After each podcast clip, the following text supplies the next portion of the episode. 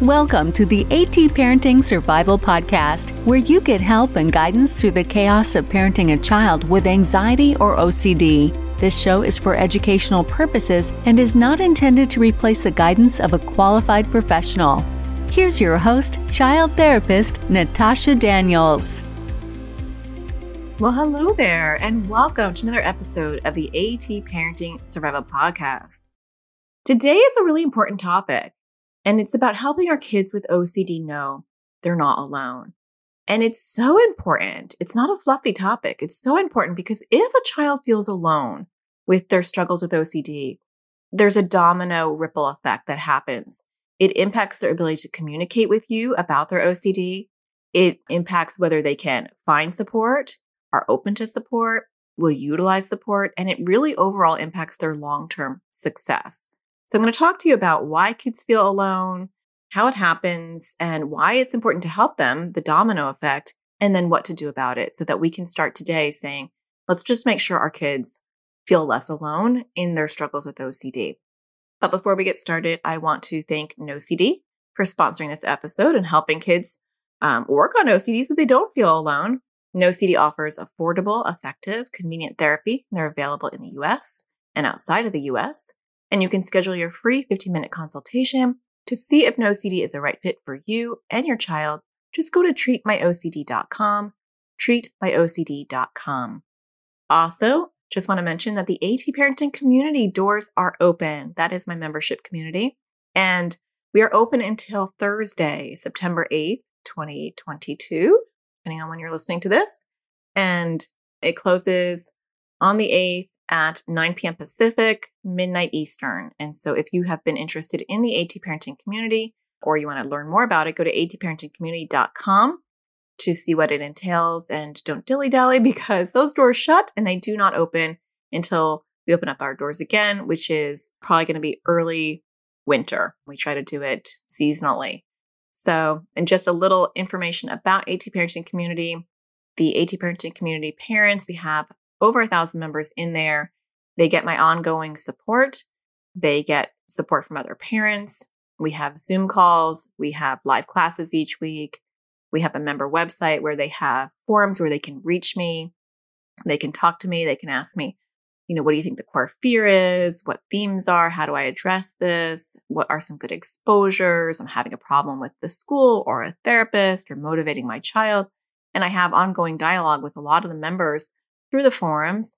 They also have access to all the other parents and the support with each other. And our kids get support.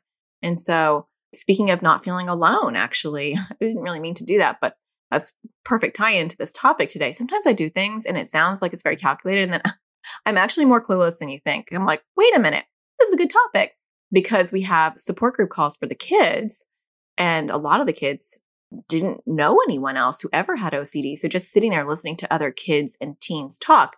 We have a kids group and we have a teens group on Zoom. We actually have a buddy list too, where we connect kids based on their age, their interest, and even their struggles in location so they can have kind of like a, modern pen pal, if you like, so that they can talk to kids in between our sessions. So check that out at atparentingcommunity.com. They also get free access as a member to a lot of my classes. And so it is a lot of bang for your buck. And it's a thing that parents join and a lot of parents stay for years because they find it, you know, it's so affordable and you get so much support for what it costs. So check it out at atparentingcommunity.com. All right. I want to talk to you about first why kids feel alone. And I don't want to stay too long on this topic because I want to move into, I want to get to how to help them. But we have to understand, just like we do with anything else and when we do with our kids, where things come from before we jump into that. So, kids can feel alone because the media portrays OCD in such a stereotypical way. And so they might have intrusive thoughts about anything that doesn't align with the media stereotype of being concerned with germs or being a neat freak or all the other stereotypes that is perpetuated in the media and that hopefully it's going to get better over time, but we're not there yet. And so when a child has a different theme than those, and some of those aren't even themes, they're just stereotypes, it will make a kid feel like, you know what? My OCD is not like what the media says, or it can be stigmatizing in, in a different way. You know, like I have that and people make fun of that. People use it as an adjective. And so that's embarrassing. And so I feel really isolated and alone. Also, it's not talked about as much. And so a lot of kids with anxiety or OCD, although I'm focusing on OCD today, you know, are high achievers, highly intelligent. And so these are kids who often are doing really well in school. And people are surprised to know they have OCD. Or you might even have relatives go, Really? Are you sure? Because they seem like they're doing so well. So it is easy to mask, or it's easier to mask than some other disorders. And so even though one out of 200 kids and teens have OCD, the same percentage as those with juvenile diabetes, which when I saw that, that just shocked me because seems like juvenile diabetes is, you know, pretty common and OCD doesn't seem as common. And I think the difference is you can't conceal, you know, a medical issue like diabetes as much as you can OCD because people don't go around with a name tag saying, Hi, my name is Natasha, I have OCD kids don't realize how prevalent it is. And that makes them feel more alone as well. And the last one is, you know, OCD can give you very embarrassing, upsetting, intrusive thoughts or feelings that are not aligned with your belief system or your values. They're not always, depending on our theme, but it can. And that can make you feel really uncomfortable and embarrassed and weird. And so you feel even more alone because you don't want to share those things. So Let's talk about why it's important to help them. Obviously, we don't want our kids to feel alone, so there's an obvious one. But like I said in the introduction to this, if they feel alone, they're more likely to feel ashamed. If you think about anything that you feel alone about, that you have this problem and you don't think other people have it, it makes you feel alienated. The first thing that we do when we, well, I guess it's the first thing I do. The first thing I do when I have a problem is I Google it and I want to see where I can get that support, right? When I became a widow suddenly, you know, at the age of 48, I felt alone. I felt like I don't see other women my age, you know, suddenly losing their husband. And I had to find a community of parents who were also in the same boat. Thankfully, there was one in my na- in my community, and not my neighborhood, but not very far. And it was Billy's Place, which you should Google and donate to because they're amazing. Just a little shout out to Billy's Place in Arizona. But, you know, there were other, the, the whole support group were full of parents who were my age, maybe even younger, who had also lost a spouse. And so all of a sudden, I didn't feel alone. And so when we feel alone, there is this sense of embarrassment, isolation, alienation that's not good. And when kids feel that, it's an obstacle to talk about OCD because I'm not going to talk about something that I think you don't get or that's embarrassing. And if I don't talk to you about it as a parent, you're not privy to why I'm doing these compulsions or why I'm melting down or why I'm having difficulty because I'm not going to tell you because I feel like you won't get it. And if I'm not sharing that information with you, it's like a domino, right? So that's one domino. You know, I feel shame or embarrassment or uncomfortableness. And then I'm not going to talk to you. Second domino. Third domino is you don't know what's going on. Fourth domino is you may not get me help because you don't realize how severe it is until it's too late or until it's never too late, but until it, it's really, really difficult. And if I do get to a therapist, I may leave things out. I may not tell you everything because I feel alone. And so I might tell you the obvious things or the things that my parents have figured out, but I'm not going to share everything with you. And if I don't share everything with you, that weed is not being pulled at its roots, it's being pulled at the top. And it's just going to bounce right back. A little water, a little, a little sun, boom. That weed is back as strong as it ever was because you didn't really dig into the dirt and get those weeds out because I didn't want you to because I felt alone and embarrassed and I didn't want to open up to you 100%. So that's the skinny on that. I think that pretty much covers it, right? There's a lot of power in helping our kids feel alone. Now, we can do our part. So, how we help our kids feel less alone, a lot of it's going to be very concrete. And I'll talk about a lot of the resources and connecting them.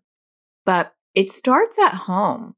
How do we show up for our kids' OCD? Are we afraid to use the word OCD?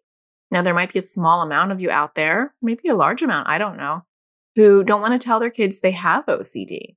Maybe you say your quirks, your ticks. I've heard a lot of different euphemisms. And honestly, it kind of rubs me the wrong way because I see the domino. And I feel like this is one of the first dominoes in that domino line where it's it's not going to be helpful. Because if I am packaging this to my child as a stigma because I want to protect them, I mean, it doesn't come from a bad thing most of the time uh, from us as parents. It comes from a place of fear. It comes from a place of protection. We don't want to pathologize our kids. We don't want to stigmatize our kids. We want to protect them from the rest of the world. Maybe we're in denial, or maybe we don't want to really say it until we get a proper diagnosis. And maybe our kids aren't willing to go see a provider. And so we'll never really get a proper diagnosis. OCD is one of those things that it's not really hard to spot once you know what you're looking for. And so it's it's not like you need an x-ray or an MRI. Like OCD, like when you see your child doing bizarre things and they're telling you they're having these intrusive thoughts of this, it's always, always, always good to get an assessment. NOCD does assessments around the world globally, and you can just go online and do it. So it's super easy. You know, they do virtual. So you can go to treatmyocd.com. They sponsor the episode. So might have give them an extra little shout out, but makes my life easy because there I know there are resources out there globally that are easy to tap into. But sometimes our kids don't want to do those things. Sometimes they're not willing. And then we're afraid to tell them about OCD until they get that professional diagnosis. I think learning about OCD and using the language OCD is very, very helpful because you can't fix or work on or crush or reduce what you don't know. And so if I don't fully understand OCD, then I'm not going to be able to work on it. And if I can't say the word OCD, and I've seen this a couple times, not not a couple, several times in my practice, more than several times in my practice where parents didn't want me to say it was OCD. And we struggled. The entire therapy struggled because of it. And then eventually, sometimes when we were able to call it OCD, progress was made because I can't teach you things to make you feel less alone until I can actually use the word OCD. Okay, so we get that point. you do you, but I'm just telling you what I think. The other thing is sometimes we also want to protect our kids from learning other themes. And I did a whole episode on this. Let me look up what the episode is. Okay, it was episode 229 Can my child catch other anxiety or OCD themes? So I'm not going to dive deep, deep into that, but that's another thing that perpetuates aloneness is we want to stay in our lane and get tunnel vision and only focus on whatever is presenting right in front of us. So if my child has contamination OCD and they're afraid to touch things, then I only want to deal with that. Or I've seen where kids only have moral OCD where they feel like they're a bad person or they might do bad things or they've done bad things. And parents only want to work on that. And so they don't want to tell their kids about other themes. They get nervous maybe about their kids joining my support group, my Zoom support group, because they don't want their kids to hear other themes. So they live in this perpetual state of fear and walking on eggshells. And that's not how we crush OCD. We have to rip off the band aid, not walk on eggshells, and we have to educate our kids on all aspects of how OCD can show up, what disguises it wears, because it serves two purposes. One, you don't know if your child has some of those themes and they feel weird about it. And so when you educate them on various themes, it gives them an opportunity to feel less alone, more normalized, and then to be forthcoming and say, I have that. I've seen in my practice where kids will have certain themes and I can tell.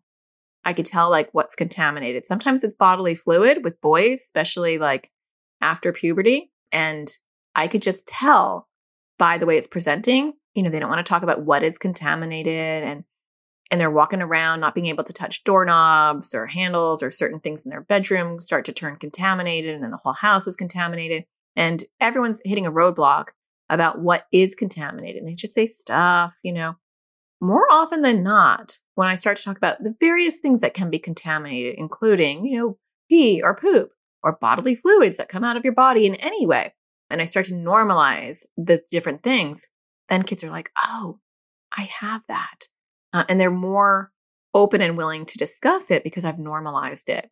And they don't feel as weird or embarrassed or ashamed because sometimes there'll be sexual thoughts. A lot of times OCD loves sexual thoughts because it knows nobody's going to want to talk about this. And so I can grow behind the scenes. So we want to normalize these things for our kids. And the way to help them not feel alone is educating them.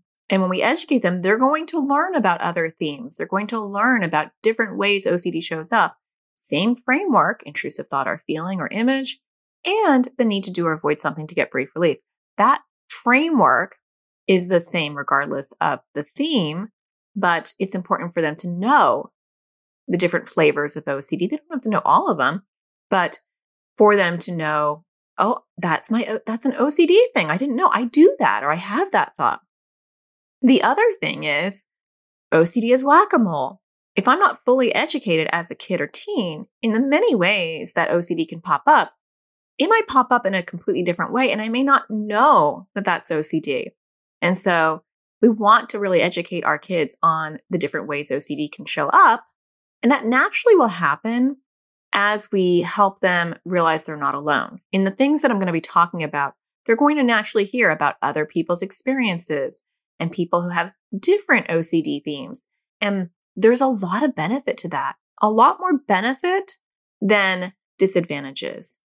The disadvantage is that OCD is an octopus and it's got tentacles and they're sticky and it puts them out there and it looks at what will stick to it and it grabs whatever it can in its area and it pulls it back in and makes it a theme. The problem isn't what's in the area. The problem is the octopus. It's the octopus that's the problem. And so when we focus on what's in the area around the octopus, let's make sure the octopus has nothing to grab.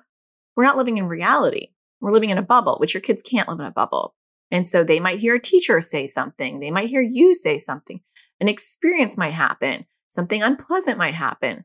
Um, they might read something, watch something, listen to something. And boom, all of a sudden it's a huge OCD theme.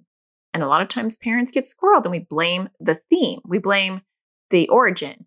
You know, if they only didn't watch that show, or if I only didn't say that word, or if the teacher only didn't talk about that, they only didn't read that book but it's the tentacle that's the problem.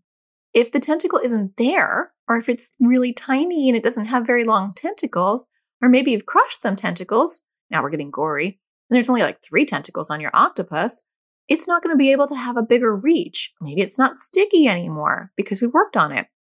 That's the goal. So don't get too consumed with, you know, what's in the environment that the octopus can get hooked onto because it will. And so if your child is learning about other people's themes, yeah, is there a possibility that a tentacle will get stuck on one of them? Maybe.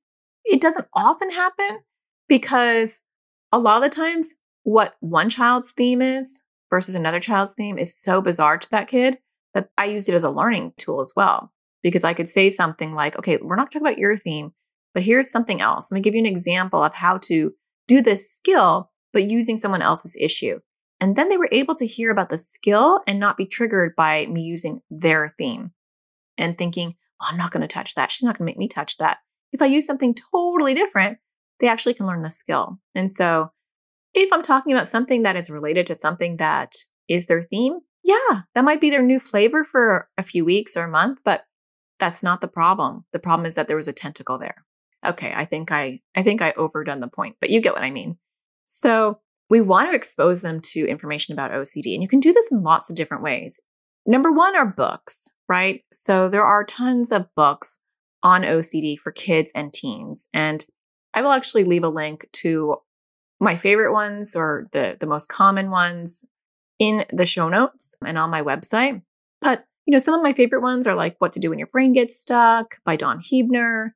And then she came up with a new one, although it doesn't specifically talk about OCD, even though it's really good for OCD, outsmarting your worries. And then for younger kids, practicing practice being brave is a good one. And then for teens and young adults, uh, everything is an emergency, which is a it's done in kind of like a memoir comic type of book. I don't know how to describe it, but I will leave you links to all those books and other books as well. There's lots of good OCD works books that's a great way to normalize it because kids and teens will say, wow, this happens enough that it's in a book. And they'll give lots of examples, lots of different themes, lots of different thoughts. And that helps because kids can see how OCD can show up in many different ways. So, one, it might resonate with them. Oh my gosh, there's another person who has, you know, bad thoughts about being a bad person. That's just like me. Or they might say, oh my gosh, I didn't know that evening yourself out, you know, having to do something with your left hand and then your right was OCD. I've done that forever. Or, oh my gosh, they have favorite numbers and bad numbers. So do I. So just in reading these things and doing a workbook or reading a just a regular book, the examples will help normalize your child and make them feel less alone. They can also watch YouTube videos. And so I have a whole YouTube channel, which I'll leave a link in the show notes as well. I'll do a whole like link of all my resources because a lot of times kids will write in the comments, I feel like you're talking right to me, or I didn't know other people had this. I'm looking at all the comments. The kid is saying this, and I realize I'm not alone. That's huge, right? I mean, it's common enough that they made a YouTube video about it. And YouTube is helpful because that's kind of where kids digest information and they feel like it's valid. I know that's scary. But, you know, sometimes we can use that for our benefit where, you know, go where the kids are. I haven't gone to TikTok yet, and I don't think I ever will, but YouTube, yeah, right? Because my kids don't watch TV, they watch YouTube. And that's, we have to go to where they are. And so YouTube videos can be really helpful. Um, join support groups. See, you know, go to iocdf.org and see if they have any kids support groups in your area or talk to your therapist and see if they have a support group or if they'd be willing to form one. Uh, maybe they have four or five kids they're treating with OCD and maybe they'd be willing to do a support group if they knew there was interest. You can join my support group at atparentingcommunity.com. We offer uh, support groups monthly for parents and monthly for teens and monthly for kids. And that's another way to just normalize that experience. You can search articles with famous people who have OCD. There are a lot of good articles and just type in in Google, you know, famous people with OCD and you'll get many articles listing people who are famous who struggle with OCD. And then you want to find the person that would really resonate with your kid and say, "Do you know so and so has OCD?" And then you're really helping normalize it and making them feel less alone. And that can be really helpful. The last one is take classes. You know, if you can help your kid by realizing that they're not alone, there's online classes for OCD, that can be helpful too. So, the first step in helping our kids with OCD in general is trust and communication. And I do, I have this free series that I do twice a year. I'm not doing it right now, but it'll come out in November and it is survival tools for kids with anxiety and OCD. And I talk about how to create a therapeutic home environment in that free series. Maybe you've taken it before. And the first ingredient is trust and communication. And without those things, it's very hard. You can make progress, but it's it's like walking through mud. It's a lot harder. When you are having open communication, everything goes smoother. And so it starts with helping your child feel like they're not alone. And so a lot of times the barrier that the parents are coming up against is embarrassment. It's like you're trying to open a door and like you can't open the door. And the thing that's lying on the door on the other side of the door is embarrassment, shame, you know, uncomfortableness. And so taking steps to normalize that is important. So if you're seeing like anytime you bring up OCD, you get this huge wall, whether it be an anger wall or a shutdown, like, I don't know, I don't know, I don't know kind of wall. You want to take a step back. And instead of trying to hit the wall with your axe and hammer it down, hammer it down with the wax axe. You know, this is like the fifth time I started to record this episode. True story. I was like, oh my gosh, I'm never going to record this because this is my fifth attempt. Every time I would like record it, I would say something weird and and then the exterminator came. It's been a very long process. I've been sitting here for quite a while, even though you're only in 25 minutes. And part of it is I'm not, I can't speak today. I don't normally re record, but then the exterminator came and then the dog was barking. And I started off doing anxiety and OCD, and I didn't want to do that. I decided I'd just do OCD for this episode. And it's been a long morning, and it's my birthday today. And I'm sitting here uh, spending it with you. So thank you for that. But what could be a 30 minute episode has been hours. a little behind the scenes annoyance. So I forgot what I was talking about. but find people who are famous. That can be very helpful. I don't know if that's where I was at. You probably do because you're listening to this in a succinct fashion, and I am not.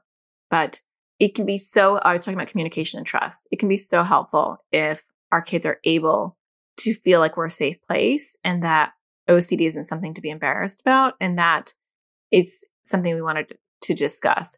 I always say to kids that the first defense that OCD has is to keep you silent. And the more you're silent and you can't talk about it, the more powerful OCD can get. And so, oh, I was talking about the axe. it will come back. That's what that's how it works in dementia land. And so, yeah, we don't want to bulldoze that wall. We want to have a little bit more tact. And so I want to try to figure out why that wall is there.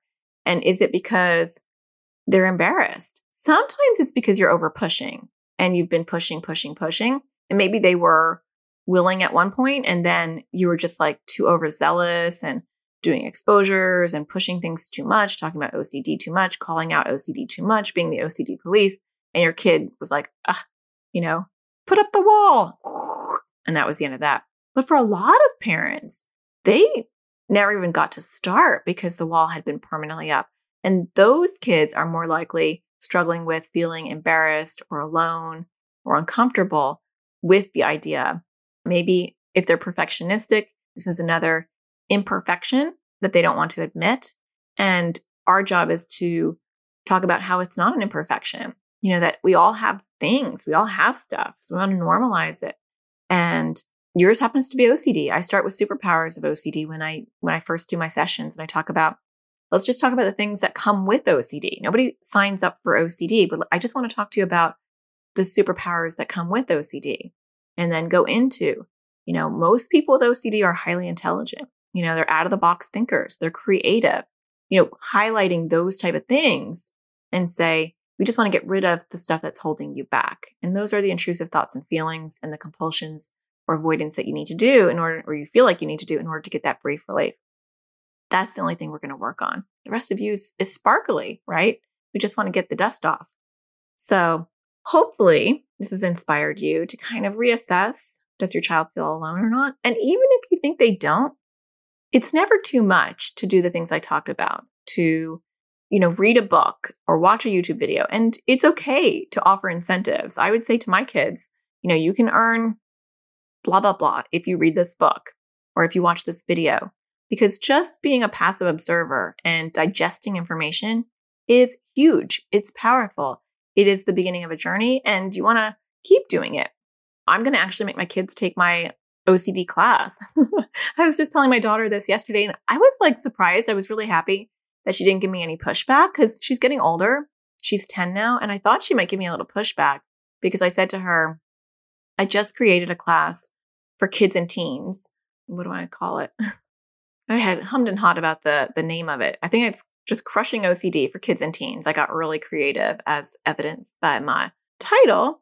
And so it's done and it's coming out September 29th, I think is the day that it will be coming out. You can get on the waitlist for it. And you can get on the waitlist at atparentingsurvivalschool.com slash p slash, okay, that's, that's just ugly. Just go to atparentingsurvival.com and you'll see it there and you just click on it and then it'll take you to the sign up, the wait list. I'll leave a link in the show notes too. But I said to her, you know, my class is done and I want you to, I want you to take the class. And even though I know that you know about OCD, I just want to make sure that you fully understand all the ways it can show up and how to crush it and how to crush it long term.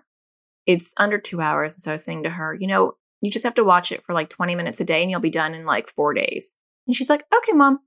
And I was honestly shocked because I thought she would kind of give me some pushback and be like, I don't take your class or I know everything about OCD.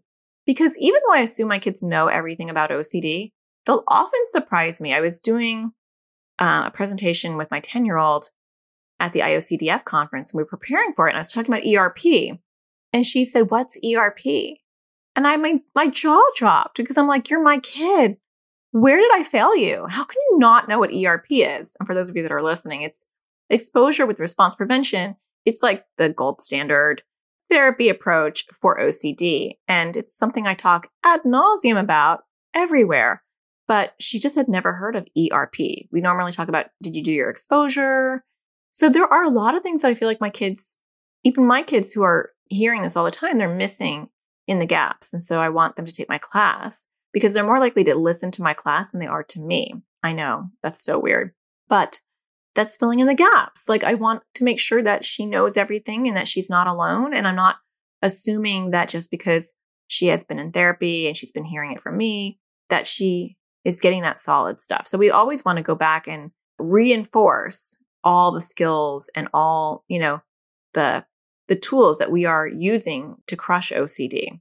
So do that for your own kids. If you're interested in my new class that is coming out um, September 29th, get on the wait list. The wait list will get a special discount for three days when it comes out. So definitely worth being on the wait list. I will leave a link in the show notes, or you can go to atparentingsurvivalschool.com. I have had class, and the cool thing about that class, so I, I was going to say I've had classes for parents. I have one on how to teach your kids to crush OCD, how to teach your kids to crush anxiety, because I'm so big about empowering parents. And I have one that's directly for kids and adults on how to crush social anxiety. But I've never had a class on just teaching kids how to crush OCD, which I know is weird but I think it's because I come from this angle of wanting to work with you guys to empower you to help your kids directly. That's really where my passion is. But I got a new spark of passion in the last year of wanting to actually talk to your kids like I would talk to a kid in my practice and just walk them through exactly what I know will help them in a very succinct, short way, entertaining way, so that I can get them the skills they need in the shortest amount of time. So I made it under two hours, but I am very excited about this class. The other cool thing about it that I was going to mention is I got 12 kids who volunteered and were part of the AT parenting community. And I actually think some of them are from maybe my public Facebook group. I think most of them are from the AT parenting community though. And they helped me build this class. So I interviewed all of them and they talk about their themes and their struggles. They talk about how they crush OCD, how they use exposures. And so there's something magical about hearing it from other kids versus just me.